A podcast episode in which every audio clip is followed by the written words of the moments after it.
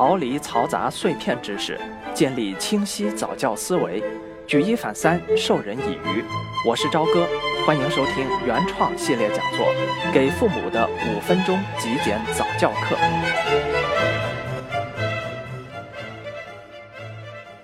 给父母的五分钟极简早教课：依赖与独立。我有时候会对一件事情感到有些忍俊不禁，是件什么事儿呢？我见到很多父母总是很辛苦的忍住自己爱孩子的感情表达，在孩子表现出渴望时，故意不去抱孩子，故意不去亲孩子，其理由呢是怕娇惯了孩子，怕养成孩子的依赖感，怕孩子将来不独立。我觉得这种概念上的混淆啊，实在是有点令人难以理解。是什么原因让我们中国人的情感表达？含蓄到了如此羞涩以至于负面的地步，又是什么原因让我们把情感表达和独立性养成弄得如此含混不清呢？很多人在该养成孩子独立性的时候，总是各种不放心、各种包办、各种不信任或者不满意，不遗余力地压制了孩子的独立性，却在与独立性养成无关的领域。比如，孩子需要安全感和表达爱意的时候，又以培养独立性为理由去让孩子受伤，堵塞住孩子正常的情感表达能力。这个事儿，咱们今天就来说道说道。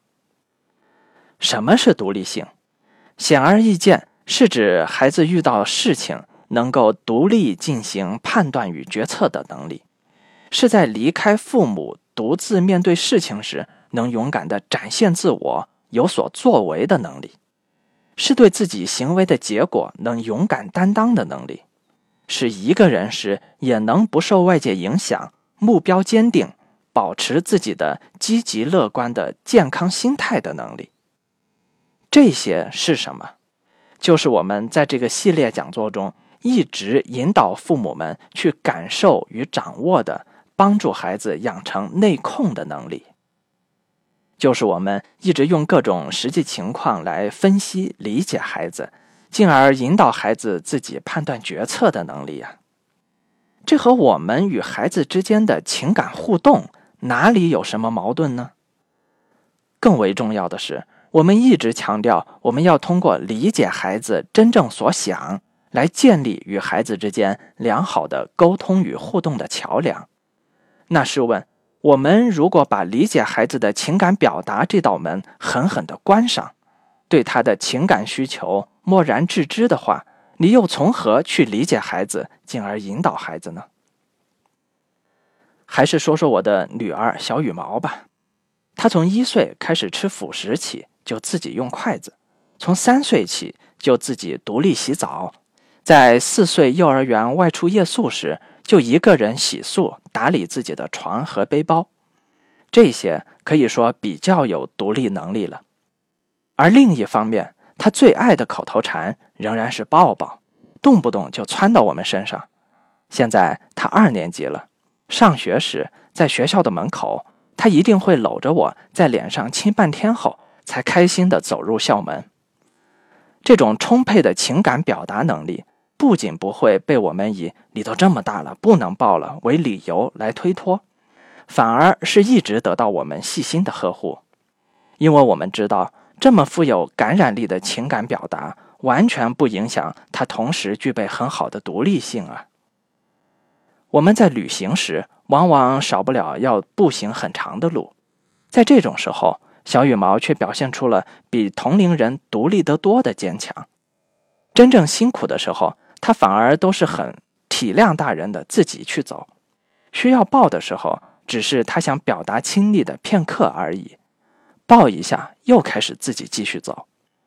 而具有对比意义的是，那些平时总是避免抱孩子的家长，在旅途最辛苦的时候，却不得不成为更为辛苦的人。孩子并没有体现出多少独立奋斗的能力，一路一遇到苦和累。就赖在家长身上了，这岂不是一个强烈的对比吗？真正对于独立性的养成，是在孩子独立动手学习技能的时候，针对具体行为而非个性的鼓励与表扬，对于每一点滴进步的纵向而非横向比较，基于其理解能力所进行的独立判断与决策的引导。当我们真正把这些做好，独立性就水到渠成，自然就有了。这跟我们去抑制彼此的情感表达有半毛钱关系啊？呃，这段话我使用了好几个比较专业的概念，比如针对行为而非个性、纵向而非横向比较等等。如果一时没有完全理解的听众，可以从我前几堂讲座中找到具体的论述。我们常说，好像见到国外的年轻人独立生活能力往往比我们强一点。同时，我们也知道外国人动不动就唱歌跳舞、亲吻拥抱，这不也是一个普遍的例子吗？